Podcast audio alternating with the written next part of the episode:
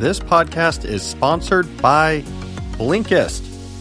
As you've heard me say before, ideas are power, and the best source of good ideas are books. The problem, of course, is figuring out which books are worth your time. This is where the Blinkist app comes in. Blinkist takes top nonfiction books, pulls out the key takeaways, and puts them into text and audio explainers called blinks that you can consume in just 15 minutes. The way I like to use Blinkist is that when there's a topic I want to know more about, I will come in and consume the blinks of several books in that area, get the lay of the land, and figure out which of these books, if any, is worth diving deeper into. And only then do I buy the book to actually read. Now, let's say, for example, you read Yuval Harari's Sapiens, and you're wondering, what's Homo Deus about? What about his 21 lessons for the 21st century? Well, you could just go on the Blinkist and listen to the blinks for both of those books and figure out right there is this going somewhere I want to read? Or maybe you're interested in the blockchain. Well, I'm looking right now at the Blinkist website, and Blockchain Revolution is one of their more popular blinks. 15 minutes, get the basics, figure out if you want to spend more time with that book. Now, right now, Blinkist has a special offer just for our audience. Go to Blinkist.com slash deep to start your free seven-day trial and get 25% off a Blinkist premium membership. That's Blinkist spelled B L I N K I S T. Blinkist.com slash deep to get 25% off and a seven day free trial. Blinkist.com slash deep.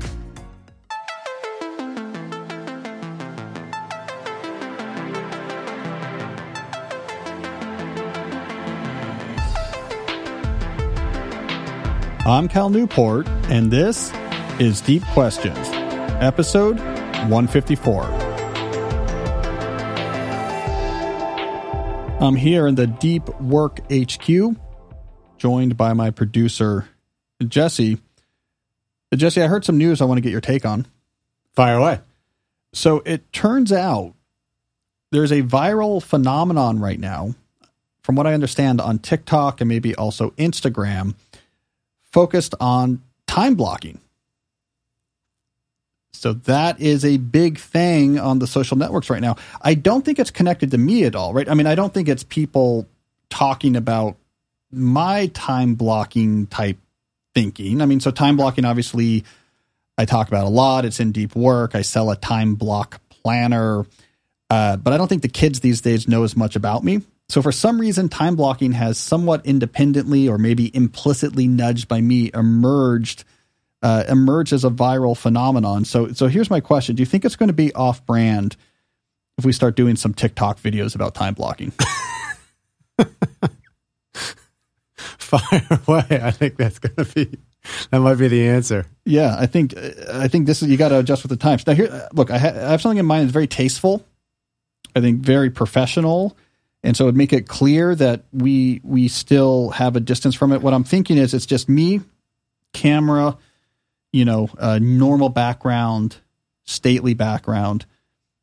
Talking here's time blocking. Maybe I hold the planner, just me to camera, replace my face with a cat's face, but you know, just me looking at the camera, face as a cat face, talking about time blocking, stately background, auto tune my voice so it's kind of musical, but again, just me looking to camera. Um, I think I need you in the background aggressively dancing.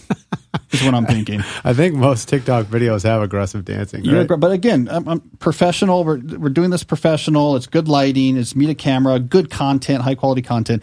I don't know. I think if we do a TikTok video like that, people will still think we're my my stance against social media will still be preserved. I think we'd still be okay, right? yeah, I think it'll be fine. get those 21 year old crowd. Yeah. So I don't know. Anyways, uh, so we're, we're, we're viral and not we time blocking is viral. Hey, for the better, for the better. I mean, I don't care where people come across it and I don't care if my name is associated or not. It makes a big difference when you, when you actually have some intention in your planning, uh, your day goes much better. But honestly, that last sentence I just said and the tone in which I said it is like a hundred percent why I shouldn't be on one of these social media services because it's so bland and professorial. So, okay. How did you find out about the trend with time blocking? And- a TV producer told me. So there you go. Um, I guess they keep a, a, closer a closer tabs on these type of things. The other thing I found out about, okay, this is kind of weird, and I don't know much about. I can't understand this. Uh, I need to do more research on this. But there was a personality, I think it might have been on TikTok, whose name was Professor Cal. Right. And someone pointed this out to me because there was like some articles like who is Professor Cal, and then it was a lot of information about me because I'm a professor. My name is Cal. I don't really understand who Professor Cal is, but I think it has something to do with erotic ASMR videos. You know, like those ASMR things where like you do these sounds real close to the microphone and like uh, something like this. And it was going, and then he disappeared or something. I don't know much about it, so it's kind of like a mystery where he is. Uh, but he he has my name, so uh, I don't know. I mean, I should just say this clearly. I am not Professor Cal. I don't really know what Professor on Cal TikTok. is on TikTok. Yeah, though maybe this is the plan. I come out and I claim the mantle of Professor Cal. We push a lot of time block planners. I mean, again, we're going to have to do this now, probably in the middle of erotic ASMR videos. We're going to sell some planners. It is the holiday season. I think we've got a plan. New Year's resolutions. That's it. Yeah. You have to get a new phone though for TikTok because that might throw off your whole organization with phones and social media. Okay, so I got a new phone for just for TikTok. That's right, for doing my yes, erotic ASMR about productivity, cat face, Jesse dancing. I think we've got ourselves a plan. We are about to blow up. Our brand is going to be huge. All right, no, enough of this. Let's let's uh let's do some listener calls. Hey, Cal. I'm a resident physician in internal medicine at a large research institution. I'm struggling to make deep work part of my routine. For me, deep work consists of doing clinical research, staying up to date on the literature, and studying for board exams. The structure of my days changes every two to four weeks, with some blocks of intensive 10 to 12 hour shifts, other blocks with a more typical 9 to 5 schedule, and very occasional quote unquote research blocks of unstructured time. My one day off a week varies from one week to the next. When I'm at work, I do have unpredictable periods of relative quiet, but my door is open, my pager is on, and there's always the possibility it's truly an emergency. In order to become so good they can't ignore me, I aspire to become a productive researcher in addition to a skilled clinician. How should I approach this? Well, it's a good question. I get asked these type of questions a lot. There, there's a lot of concern slash interest right now among physicians when it comes to issues of concentration and distraction. You would be surprised, for example, how often I'm invited to speak at grand rounds. I get a bunch of these invitations uh, because doctors care a lot about this. So I want to start with that. You're not alone in having this question. The second thing I want to do here is a reality check your cl- your clinical schedule setup right now as described is very demanding. That is a lot of work you are doing and it is difficult cognitively demanding work. The reality is the reality. I don't know that it's possible for you to prepare for boards and do a significant amount of original research at the same time that you have such a difficult schedule. Because it sounds like you're doing shifts right? These 12 hour shifts and then you have nine to five clinical hours sort of outside of those shifts and you're only having one day off. That's actually quite a heavy load. So I don't know if this is good news or bad news, but I'm basically giving you permission to slow down here a little bit. If boards are the next thing that's coming up, that's what you should be focusing on. And then after boards, if you want to figure out how to do research, again, you can work with these existing research blocks and be highly effective in the time. That might work for you but you might have to find a way to reconfigure your situation. I mean, you have to keep in mind that the, the really killer MD research types that have the great academic positions at the big schools, I mean, they work a lot, but they probably aren't working the same schedule that you're talking about here. I mean, they, they have research labs, they have more significant time when they're just working on that research. You're already starting from a high point of view. So this is what I want to say to you here is let's let's reality check, have a little bit more self-compassion here. You can't do all those things at the same time work on your clinical skills, pass your boards, figure out, okay, what's the next research thing I want to do? Do I have time for it? If not, are there changes I can make that would free up more time for it? And if the answer is no, the type of clinical position I have makes it very hard to do research, then maybe you say, let me just focus on killing it. And that's probably the absolute worst adjective to use there, but killing it in my clinical work um, and doing that really well. Or shifting to an academic position in which a lot more time is given for the non-clinical work. But it's all about reality checks here. It it's easy to fall into a trap where you say it would be great if I could do X and Y and Z.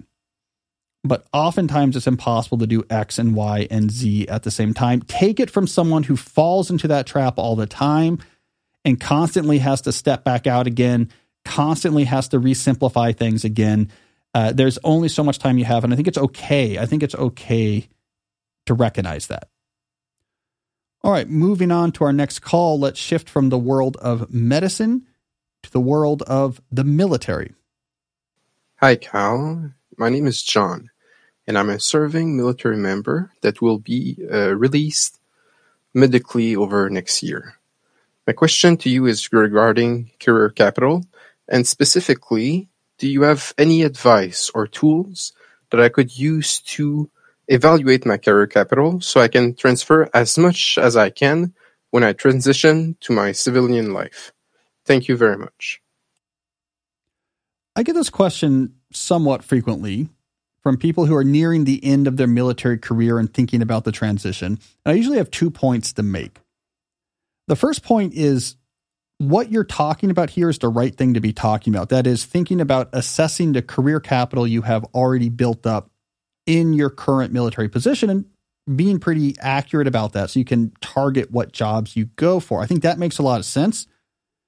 You want to avoid, if possible, starting over from a career capital uh, position after you leave the military, saying, let me just go start with a completely unrelated job because you probably have built up some valuable skills the right way to get that information is just look at who has gone before you. People with similar positions within the military who left in the last four or five years, where did they go?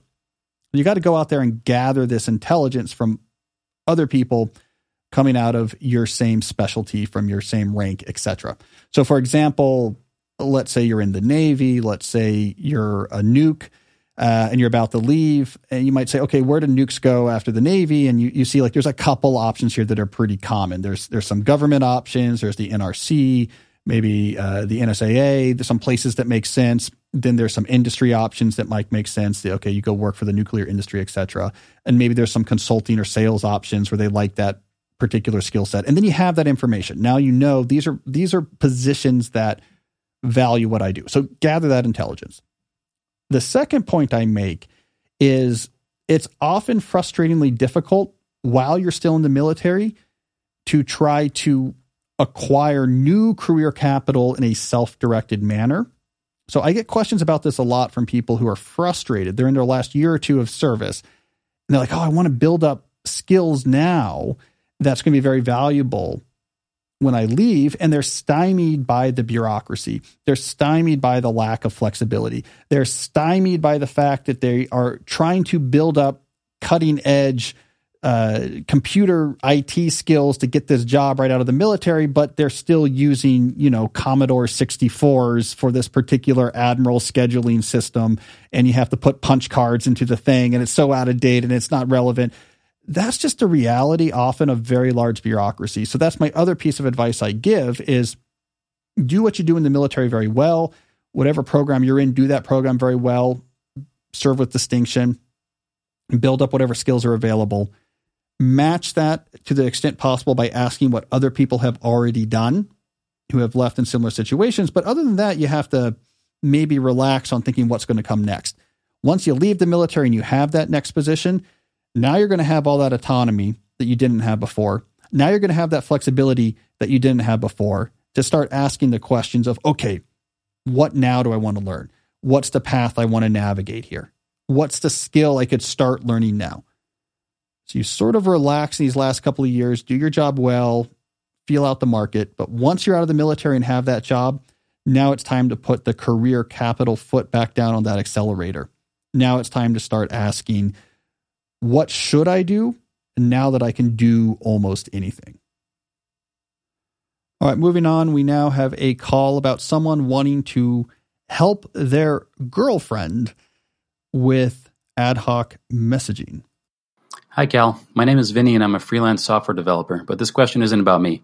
I'm trying to help my girlfriend, a high level photo producer, avoid ad hoc, unstructured back and forth messages, but Constantly putting out fires and acquiescing to last minute, ultra short deadlines that necessitate promptly responding to collaborators' questions and feedback seems to be the entirety of her role and the value that she brings to her clients' projects. I suppose more generally, my question is when an entire industry and your competition within it seem to be fully content with losing their sanity to the hyperactive hive mind, and this precise trait gives them a competitive edge, how can we compete? It often feels like it's better to give in for a few years and enjoy the high salaries, retire early, and then get into a deep life. But years have a way of turning into decades and decades into death. All right, thanks.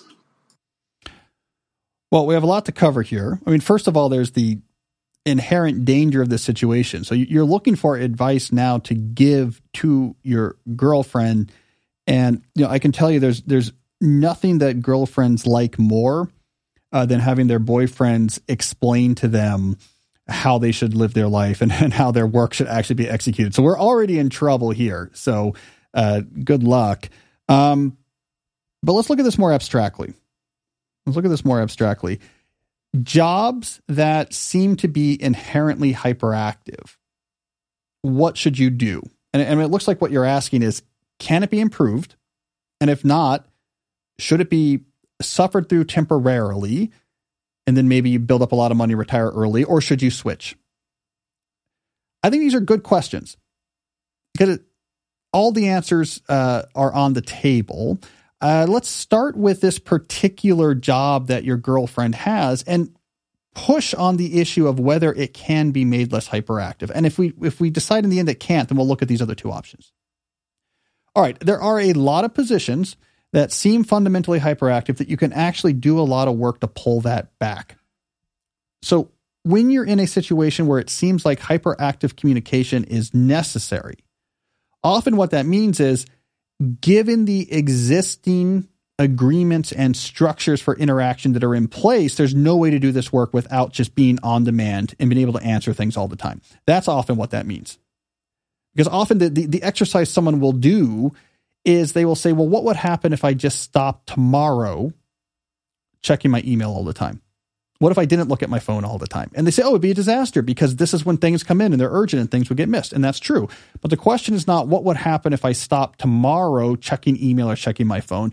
The question is, is there work I could do right now that would make it possible a month from now not to be checking my email or phone so much? That is, if we change the fundamental agreement and structures for how interaction actually happened there's probably a lot more leeway here than you might expect. The big principle I always come back to is that when it comes to external communication, clarity trumps accessibility. Almost always true. Why do people want an immediate response for something? Because in the lack of other clarity about how interaction on this subject occurs, there's no clarity on that. When I send a message to you, I am stressed out right away. This is important. I need it dealt with. There's nothing I can count on here about here's how these sort of situations always get dealt with. And so until you answer me, I have to keep this on my mind and it's a source of stress. In that environment, yes, I'm going to want you to answer right away because every minute you don't answer is a minute that I have to keep track of this thing and be stressed about whether it's going to be answered or not. Almost always, when you see these cases of people saying emailing two minutes after the first email. Did you get the first email? What's going on?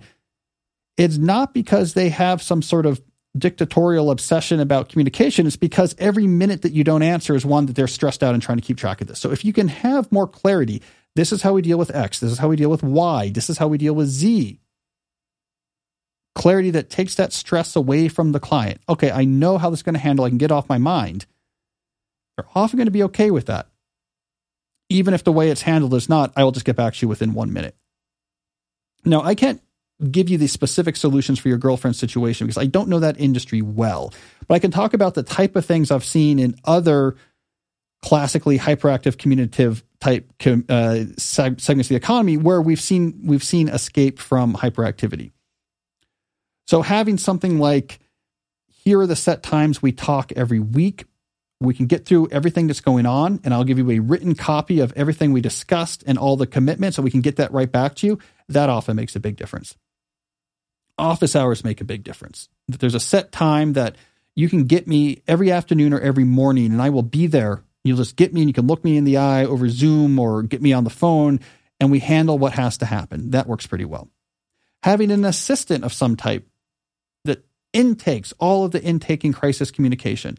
And you have a morning and afternoon sit down with that assistant, and the client knows this. The client is like, oh my God, there's this issue here. And the assistant's like, I've got it, I've logged it. And, you know, Susan will be looking at this afternoon. One way or the other, you will hear back from us at the end of that afternoon or the end of the morning session if it comes in overnight. Clarity. I've sent this thing. I got a response. I know when I'm going to hear a more detailed response. I trust it. I can get it off my head. I'm not going to be so stressed out about it. Depending on the type of work, more involved client extranets can work as well. You have a whole system Here's the status of the project. Here's where the next meeting is. Here's all the documents. Here's the blog about what we're working on, the work logs. so you can see what's going on. Here is where you register your questions and concerns, and we can see them right here, and the answers come in here, and you get those answers once a day. That makes a big difference. Having different tools for information to be injected into the project beyond just let me put it in an email and hope it gets tracked, some sort of collaborative project management software, that can make a big difference. All these things can make a big difference. Now, let's say you've done all of that, but there's these two clients that say, I don't care. I just want you to answer my email because that's my thing. Well, then you have the option of firing those clients. Because this is also something that comes up often in these situations that the, the malformed social instinct that says you have to answer me is not evenly distributed. And the people who have that instinct, who don't care about clarity, they like the power, don't work with them. Right? Yeah, less money, but you're going to do much better with the other clients. You're going to be happier. So I think all those things are on the table. Clarity over accessibility, clarity over accessibility, firing the small number of people who won't put up with that. That might get you there. If that doesn't get you there, if it's fundamental for this work, now it's just the way her firm runs, they're not going to change. That's just what it is. I would counsel against the I will retire soon or early. Let me put up with it to make the high salary. Not worth it not worth it. Take your career capital, go somewhere else where you can set up a day to day professional life that is sustainable. I would do that tomorrow. I would do that tomorrow. You're not going to build up enough money to retire in three years. That's hard to do. You're going to spend more of it than you think. And you're going to land the autonomy trap. You're going to land in the classic autonomy trap of you're going to get higher and higher salary, get better and better. It's very difficult to leave. I'm usually very much against almost any professional circumstance where it is unsustainable and pulling down on your mental health. I, I almost almost always that is not the right place to be unless it really is time limited and serving a broader goal. If you're a Navy SEAL in BUD/S during Hell Week, yeah, that's psychologically bad, but it's serving a larger goal. And it will be over after a few days and then you'll have the pool torture and some other stuff going on but then it will be done. Okay i get that. But if it's just this is how we do business get out sooner rather than later you know life is too short but also life is too cool. There's too much potential for interestingness and depth and everything else that could be going on in your life.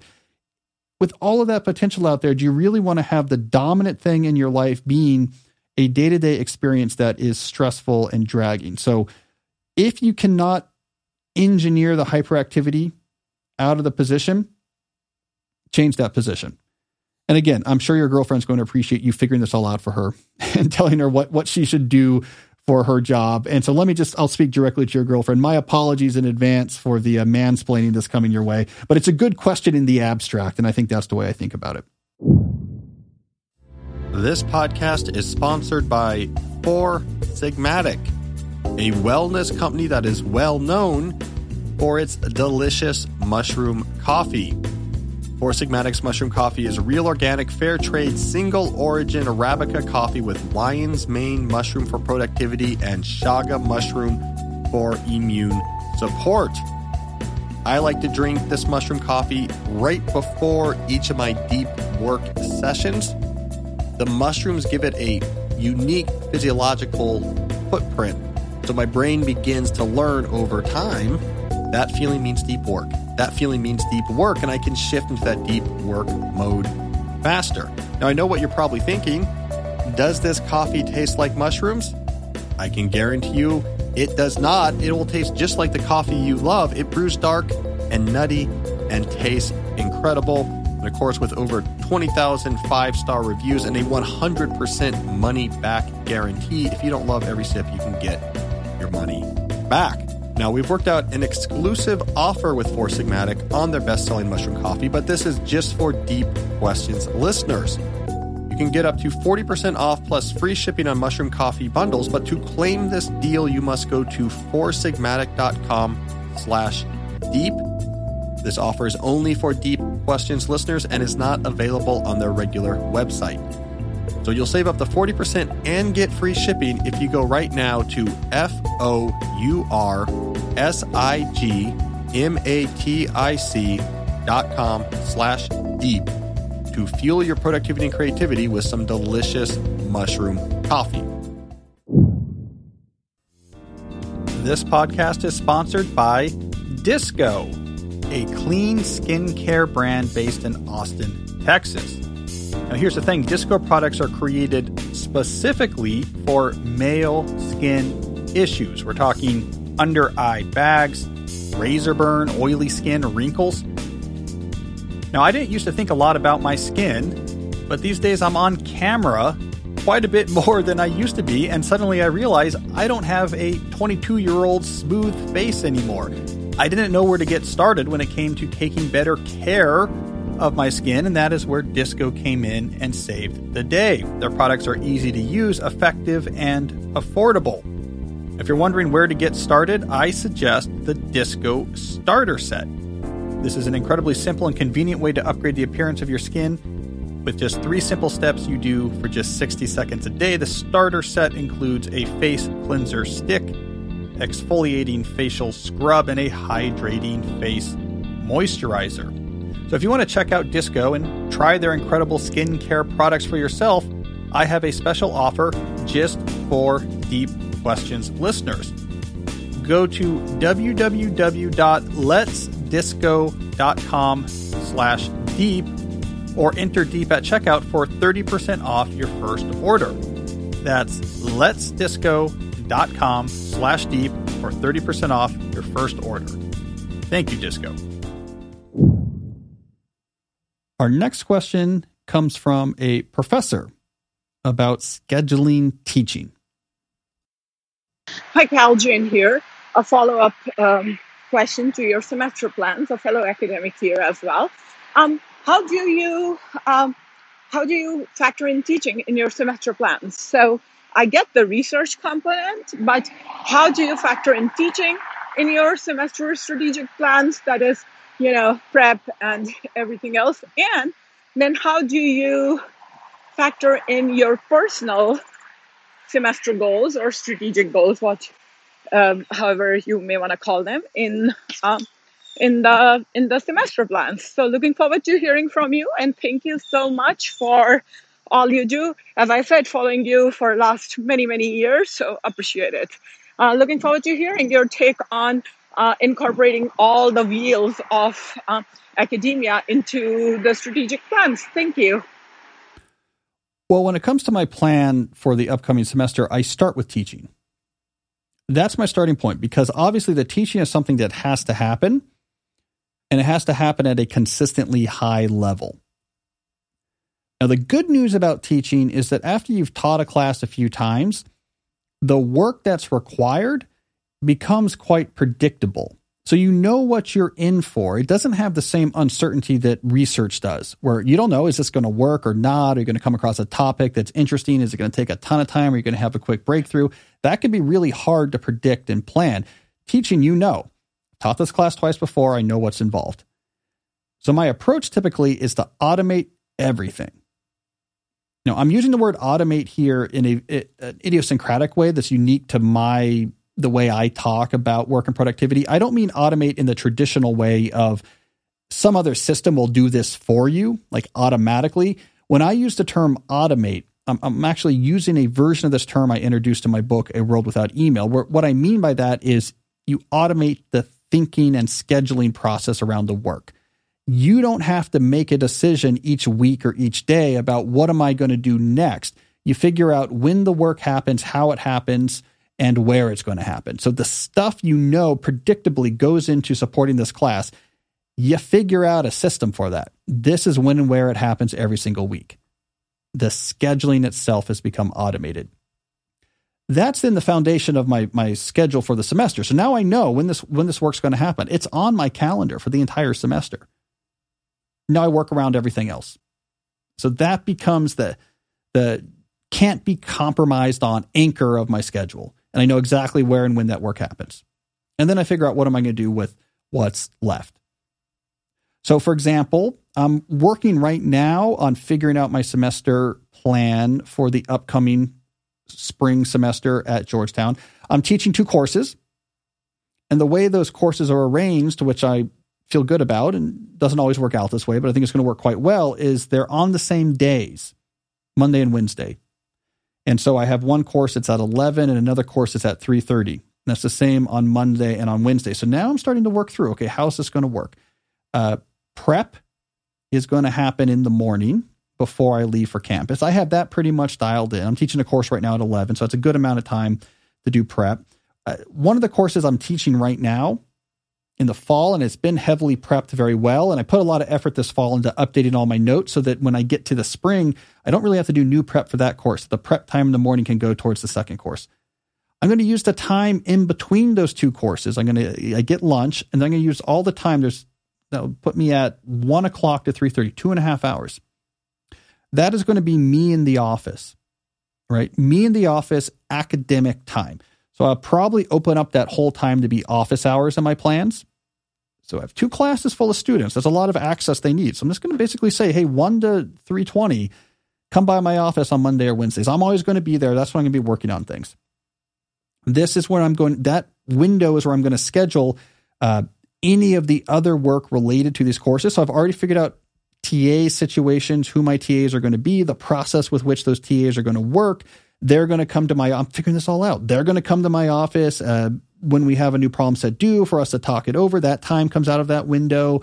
When it comes time to going through and checking grading, that's going to show up on my calendar during that window between the two courses. I mean, I'm really working out the whole thing so that basically for me, for this particular semester, Monday and Wednesdays is all teaching and everything fits into there. Everything related to teaching fits into there just right.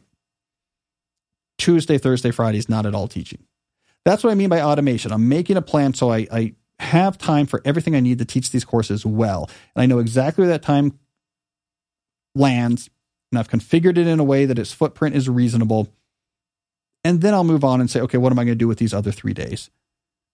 where am I going to do research? What about other meetings like committee meetings? And I, I have a, a, theory I'm putting together here where those are going to all happen after 2 p.m. And so the mornings are going to be just for research or writing. I'm trying to figure this all out. But that's what it looks like. That's what it looks like when I do that thinking. So that's what I'd recommend to you, but it's also what I would recommend more broadly outside of academia. Take the work that is non negotiable. This is a part of my job that has to happen. It always has to happen, but it's predictable. And automate, automate, automate. This is when and how I do it. I don't want to have to think about it.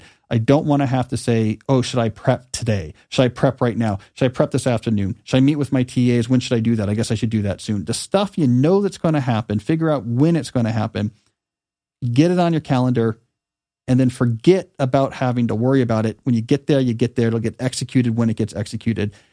That's the right way, I think, to most effectively deal with stuff that has to happen again and again. All right, I think we have time for one more call, and this one has to do with tracking information. Hi, Cal. My name is Chaminda Jayasekara from Vancouver, Canada. Long time listener and first time asking the question here.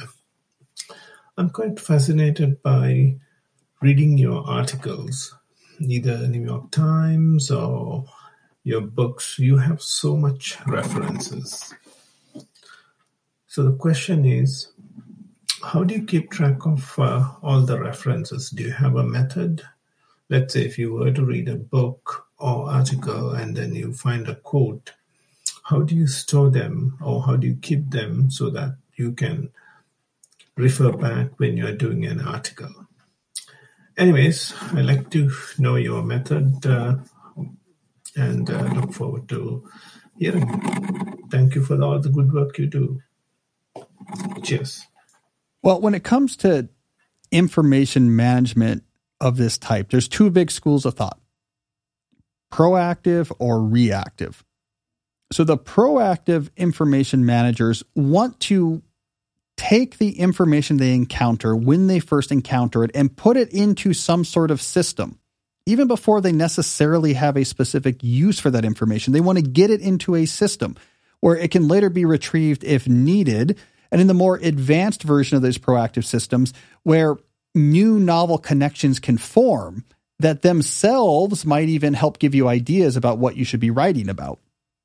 So, this is a really big idea right now. A lot of the proactive systems you might hear about are inspired, generally speaking, by the Zettelkasten system, where you have contextual links between different pieces of information. Information are like nodes in a graph, and you have edges that connect them. And through these connections, you can find information serendipitously. Uh, second brain is a concept like this. You might you might have seen. I think this is Tiago Forte's Second Brain is one example of this. When I had Srini Rao on the show, I interviewed Srini Rao. He talked about his use of a, a particular Zettelkasten style note taking system that he actually had generate for him basically article ideas. He finds interesting connections, then all the information he needs is there. I largely do not use proactive systems. There's an overhead to them that I haven't yet over uh, gotten over. Like there's a lot of overhead to getting that information in there.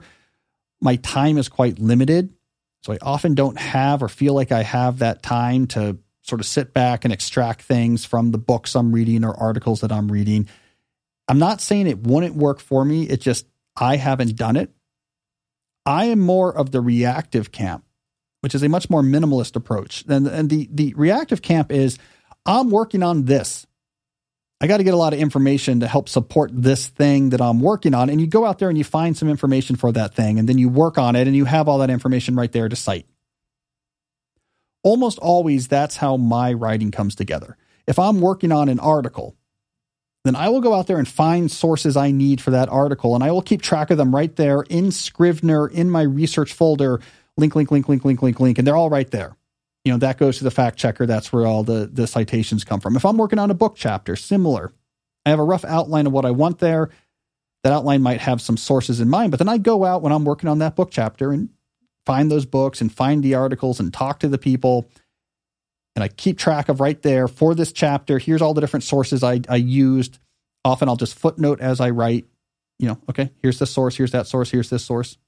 And i do it on demand now, there's little hacks in here. So when I'm book writing, for example, uh, I will use shorthand for my references.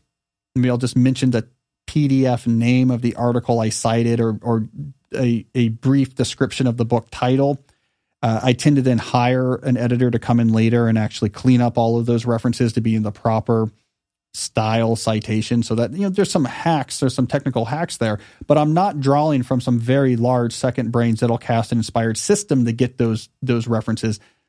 I find them as i need them now what happens here is that over time if you write enough things and you have put together enough creative ideas you have been bathed in a lot of interesting notions. You've been bathed in a lot of interesting citations. You've been bathed in a lot of interesting case studies. And your brain itself implicitly implements some sort of Zettelkasten type system. So then when it comes time, after you've been a writer for 10 years, to do a chapter for a book on a certain topic, already off the top of your head, you get five or six good starting points. Oh, I should use an example from Lincoln. And, and, and I remember listening to a thing about Thoreau and, and, and, oh, and I wrote about this guy before and there's some stuff I learned about them that I never really got around to using. I tend to find that stuff is relatively accessible and it pops up and it's a good starting point. And you start with those sources and those lead you to new sources. So your brain itself actually can do a good job of implementing what a lot of these systems are trying to replace. And so that's how I do it. It's incredibly low overhead. I'm exposed to a lot of information. I remember a lot of stuff. That's my starting point. But when it comes time to write something, that is when, in the moment, I begin to more systematically try to find sources, store them right there where I'm working. It all happens more or less on demand. It may not be the most elegant system, it may not be the most serendipity promoting, supporting type system, but it's very low overhead. And, you know, so far it seems to work. All right. Well, that's all the time we have for this episode. I'll be back next week with a new episode. And in the meantime, Jesse and I will be working on that TikTok video. So until then, as always, stay deep.